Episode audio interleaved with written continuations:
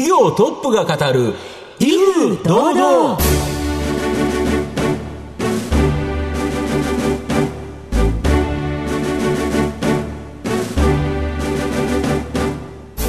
毎度相場の福の神こと藤本信之です。アシスタントの飯村美希です。この番組は巷で話題の気になる企業トップをお招きして、番組の指揮者的役割である財産ネット企業調査部長藤本信之さんが独特のタクトさばきでゲストの人となりを楽しく奏でて紹介していく企業情報番組です。今日もよろしくお願いいたします。今回も素敵なゲストをお招きしてお送りいたします。番組最後までお楽しみください。この番組は企業のデジタルトランスフォーメーションを支援するアイティー サービスのトップランナーパシフィックネットの提供、財産ネットの制作協力でお送りします。企業トップが語る威風堂々。それでは本日のゲストをご紹介します。証券コードななさんろくなな東証ジャスダック上場株式会社セルム代表取締役社長鹿島貞治さんです。鹿島さん、よろしくお願いいたします。どうぞよろしくお願いします。よろしくお願いします。株式会社セルムは東京都渋谷区恵比寿駅近くに本社があります。大手企業向けに次期経営幹部を育成する経営塾を運営している人材開発組織開発のプロフェッショナルファームです。それでは鹿島さんの方からも簡単に御社のことを教えてください。はい、えー、我々は創業でにじゅうろくねんになるんですけれども、はい、日本の大手企業様の、えー、人材開発並びに組織開発をずっとご支援してきています。特にその次世代のですね、リーダーの育成とか、あるいは企業のその組織風土、カルチャーの変革っていったところをあの強みとしている会社でございます。はい、ありがとうございます。企業についてのお話、後ほどじっくり伺いますが、まずは鹿島さんの自己紹介を兼ねまして、いくつか質問にお付き合いいただければと思いますので、お願いいたします。はい。生年月日はいつでしょうか？え、昭和よんじゅうにねんのろくがつにじゅうににちです。はい。子供の頃、ご両親のご職業は？父は、あの、祖父の代から、あの、出版社を、はい、あの、経営しておりました。え、母は専業主婦っていう感じですね。はい。はい、お父様のお仕事を近くでご覧になってたんでしょうか？そうなんです。あの、特に大学時代は、あの、父の会社のビルの一番上を住まいに改造して、まあ、住んでたりしたので、はい、割と父と時間を長く過ごして、父の仕事ぶりとかいうのを見ていて、はい、まあ、あの、リーダーってのはそこにつながってくるかもしれませんけれども、はい、なんか、あの、経営者って、かっこよくもあるし、大変でもあるな、という思いではありますね。うん、はい。はい、社長になりたいという夢が子供の頃はあったりしましたか？はい、あの自分は意識してなかったんですけど、実はあのにせんじゅうねんに当時まあホールディングスの体制で、はい、あのセルムのあの子会社であるセルムの社長になった時に母にあのあの今度社長やることになったっていうふうにあの言ったら、はい、あの母の方から夢が叶ったじゃないっていうふうに言われたんですよね。え、何のことっていうふうに私覚えてなかったんですけど聞いたら、あの自分の部屋に社長室っていう、はい、あのプラカードを、えー、早いですね。あの掲げてたらしいので、うん、まあ、そういう意味ではあの父の姿もよく見ていたこともあり、うん、まあ、そんな風に漠然と思ってたんだろうと思います。うん、いや素敵ですね。いやすごい、うん、あの早いですよね。早いですよね。子供部屋に社長室っていう、うん、素晴らしいですね。はい、藤本さんいかがでしょうか？そうですね。バンド活動とか演劇、はい、これを大学特にやられたということですか？はい、えー、と中高でバンド活動、うんうん、大学でバンドに加えて劇団の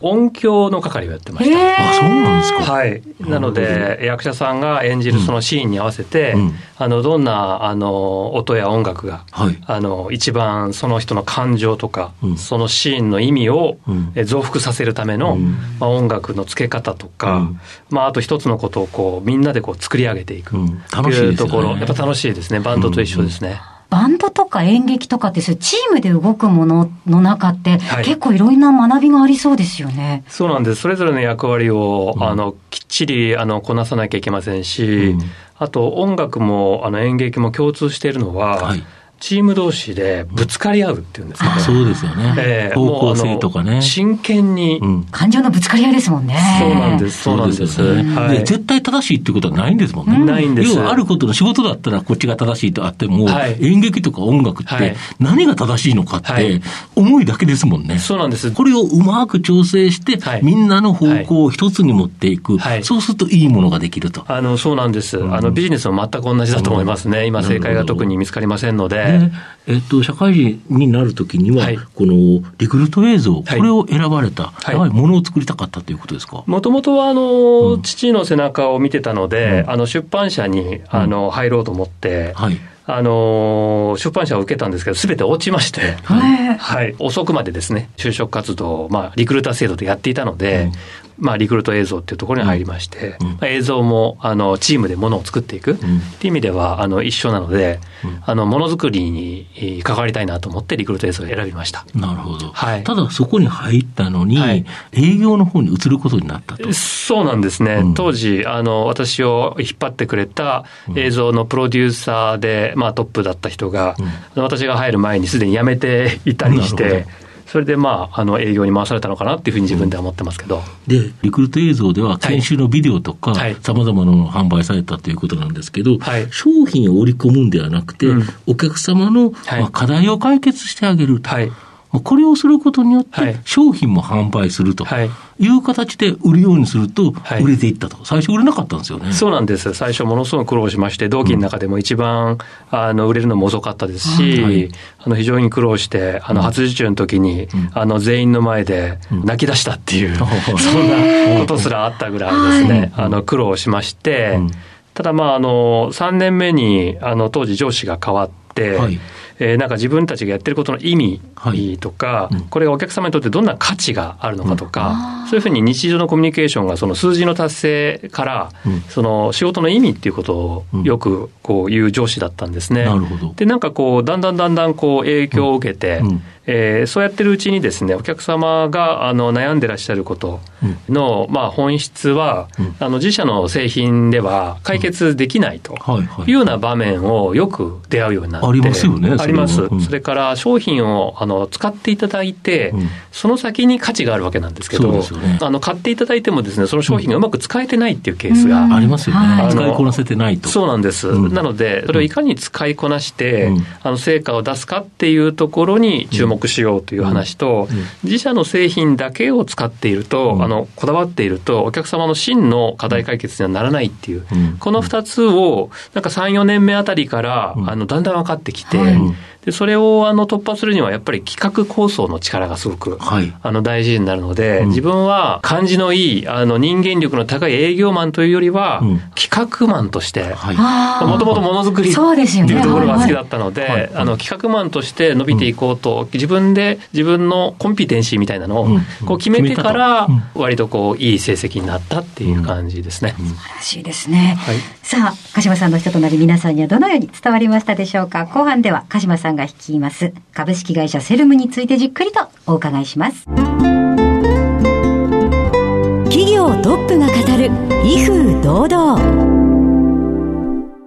では後半です。藤本さんのタクトがどう冴え渡るのか、ゲストの鹿島さんとの共演をお楽しみください。あの御社は大手企業向けに次期経営幹部を育成する経営塾、はい、これをですね運営されているそうなんですけど、はい、具体的にはこれどういうものになるんですか。あの経営塾といいますのは、うん、あの我々の、まあ、あの俗称なんですけれども、はい、お客様の中では、うん、えっと、次世代リーダー育成プログラムとか、はい、経営人材育成プログラムとかっていう名前で呼ばれているもので、はい、あの特徴はですね、うん、企業トップがですね、はい、あのオーナーシップを持った、はい、その会社における人材育成の、はい、まあ、最高峰として位置づけられる、うんうんうん、えそういうもので、うん、運営の方のご責任者はもう人事の役員さんが直接務められる、うん、あのそういうコーポレートユニバーシティの最上位の、うん、あのプログラム、うん、え経営者が次の経営者を作るためのプログラム、うんうんうん、ということだと思います。なるほど、はい、一つは今の会社を良くするっていうのは当然なんですけど、はい、プラス次の経営者となる方を育てると、はいはい、この育てるのが経営塾であるということですか。はい、あのおっしゃる通りで、あの企業の目的は究極的には社会の課題を解決するための、うん、まあ、強引混散ということになると思うんですけど、うん、えー、そうなってきますとこうバトンをですね、うん、次の世代にどんどん引き渡していかなければいけません、うん、えー、そうしたときに企業の中でですね、うん、そのリーダーがリーダーを育てるっていう確率をですね、うん、もっともっと高めていかないと、うん、えっと、リーダーがいつの間にか枯渇してしまうっていうことに陥ってしまうと、その企業価値を持続的に向上させるっていうことについて、うん、あの大きな課題になってしまいますので、うん、えー、持続的企業価値を向上させるためには、うん、リーダー、経営人材をえー、質的にも量的にもですね、うん、あの排出していくための組織の能力が必要で、うんうん、この能力を高めるために経営塾っていうのが欠かせないものになっていると、そういうふうに私は思ってます、うん、ということはやはりお客様は日本を代表するような大手企業という形である程度やっぱり社員数が多くて、はいはい、まあ、過去の社歴のある会社さん、はい、こういうのがやっぱ多いわけですか。そうなりますね、はい、なるほど、はい。あと講師としてですね、数多くのこの現役のコンサルタントなど外部人材を活用して、はい、まあ、お客様の企業に合った講師をうまくマッチングしている、はい、これがやはり、はい、あの御社が伸びている秘訣でしょうか。あのまさにそうだと思います。我々お客様からナレッジと、うん、それからタレントの、まあ、プラットフォームだねっていうふうにおっしゃってくださるんですけど、うん、まずナレッジっていう意味では、うん、その経営塾をはじめとした、うん、まあ、リーダー育成っていうところで大手様に特化してやってますので、うんうん、たくさんのその実績、はい、え事例過去の実績、えというものを持ってますので、うん、お客様の課題がこうもやもやしててもですね、うん、あの A 社ではこんな感じ、うん、B 社ではこんな感じなんだけれども、うん、えー、御社の場合どういったところからこう組み上げていきましょうかみたいなあのことができます、うん、えー、そしてもう一つが今藤本さんがおっしゃっていただいたように、うん、タレントのプラットフォームなんですけども、人材ですよね。そうです。それこそまさにコンサルティングファーム、まあ、あの例えば ビーシージー であるとか、うん、マッキンゼーであるとか、はい、もう超有名なところですよね。そうです。そういったところのですね、あのパートナーをあの経験された方や、うん、実際に事業の経営をしていたような方、なるほど、えー、そしてその財務や人事の専門家のような方々、うん、まあ、そういった方々が、うん、あのまあ、独立して個人になった時のですね、うん、まあ、エージェントの役割をやってきて伸びてきたんですね、うんうん、なので創業当初はあのそんなブローカー的なビジネスモデルは、うんうん、あの見たことがないしうまくいくはずがないということで、うん、あのだいぶ揶揄された経験もあったんですけれども、うん、お客様の、あのーまあ、ニーズを突き詰めるとですね、うん、タレントたち、講師陣、コンサルタント陣が自社の人たちのでやってしまうとどうしても限界がありますので、オープンなプラットフォームがあるっていうことは非常にその安心感につながりますし、あの我々もその自社で保有しているコンサルタントがいますとどうしてもその人件費を確保するために、はい、あの稼働させなきゃいけないということがありますから、そうですね、無理やりでもね、そうなんです。そういう合ってないお客様でもそこに行っていただいてという形になっちゃいますよね、はい、そうです、うん、そういうことがないので、うん、あのお客様の課題から純粋に入れるっていうんですかね、うんうんうん、はい、そういうところがいいところかなというふうに思ってます。なるほど、はい、あと新型コロナショックでリモートワークが進んだと、まあ、大手企業でも副業が認められると、そうですね、このあたり全て御社の大きな追い風になってるとか。あ、あの実は今経営塾のタレントの中に、うん、実際にまだあの大手企業で現役でやってらっしゃる方々、なるほど、こうした人たちのそれを副業でと、そうなんです、うん、そういう副業でのスタイルで、うん、あのアサイメントしてほしいっていうご要望もすごく増えてますし、はい、あのリーダーの人たちはやっぱり何かこう次世代に残したいとか、はい、あの自分の経験をあの伝えて役に立ちたいという気持ちがあるので、うん、そういった方々もこれからそのタレント陣にどんどん加えていって、うん、あのリーダーの副業のプラットフォームっていうところになんか進化していけるんじゃないかなっていうふうに思ってます、うん、で上場できたことが、はい、やはりお客様への信頼度アップ、知名度アップでも大きなプラスになってるとか。あのそうですね、あのお客様は皆さんあの、うん、大企業で上場されているので、うんうん、まあ、一つあの、まあ、セルムがあの、うん、そちらのステージに来たということは、うん、そこでまたナレッジとタレントのプラットフォームが充実するわけだよねと、うん、そうすると我が社にとっての、うん、そのより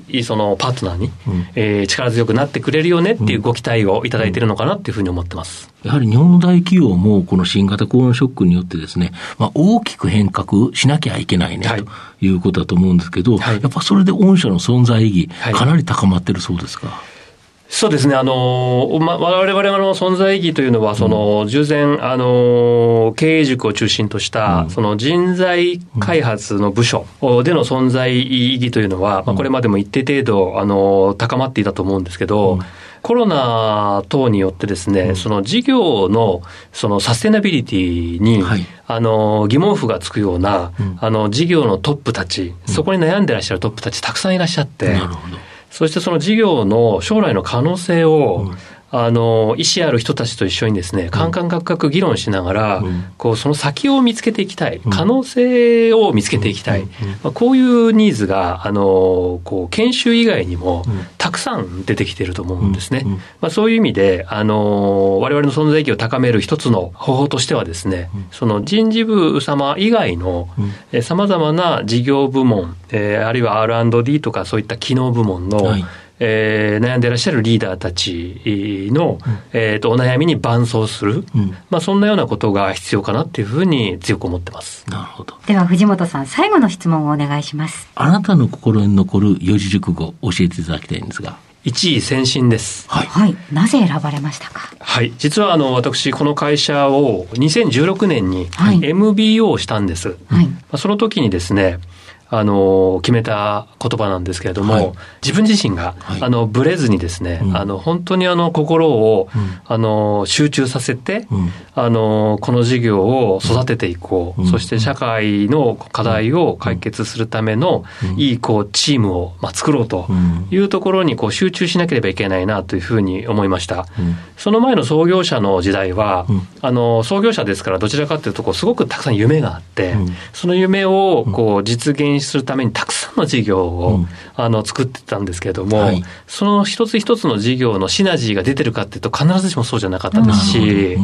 あのその経営のスタンスに対して、うん、私はやっぱりもっとそのお客様、はいえー、その社会の課題っていうところにもっと集中してですね、うんうん、そしてそのチームをまとめ上げていくっていうことをやりたいなっていうふうに、うん、あの思ったもんですから、まあ、一意専心という言葉をその時に自分の心に刻みました、はい、ありがとうございました。それこそあの営業に悩んでそこから脱却した時のエピソードとも通じるものがありますね。うんうん、そうですね、うん、ありがとうございました。本日のゲストは証券コードななさんろくなな東証ジャスダック上場株式会社セルム代表取締役社長鹿島貞治さんでした。鹿島さん、ありがとうございました。どうもありがとうございました。どうもありがとうございました。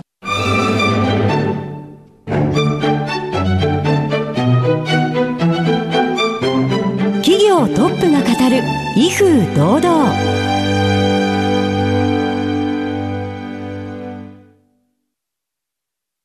企業のデジタルトランスフォーメーションを支援する アイティー サービスのトップランナー、東証に部証券コードさんぜろにいちパシフィックネットは、パソコンの調達、設定、運用管理からクラウドサービスの導入まで、企業のデジタルトランスフォーメーションをサブスクリプションで支援する信頼のパートナーです。取引実績いちまんしゃを超える アイティー サービス企業。東証に部証券コードさんぜろにいちパシフィックネットにご注目ください。お送りしてきました企業トップが語る威風堂々。そろそろお別れのお時間です。今日のゲストは、株式会社セルム代表取締役社長鹿島貞治さんでした。そして鹿島さんの選ばれました四字熟語は一意専心でございました。どのように営業を変えていったかのあたりのお話、すごく面白かったですね。そうですね、やっぱりお客さんの課題解決してあげたら、それは製品売れるんだよねっていうことで、やっぱり重要かもしれないですね。はい、意味を考えて仕事をする、大切ですね、うんうん、はい、それではここまでのお相手は藤本信之と飯村美希でお送りしました。来週のこの時間まで、ほなさいなら。この番組は企業のデジタルトランスフォーメーションを支援する アイティー サービスのトップランナーパシフィックネットの提供、財産ネットの制作協力でお送りしました。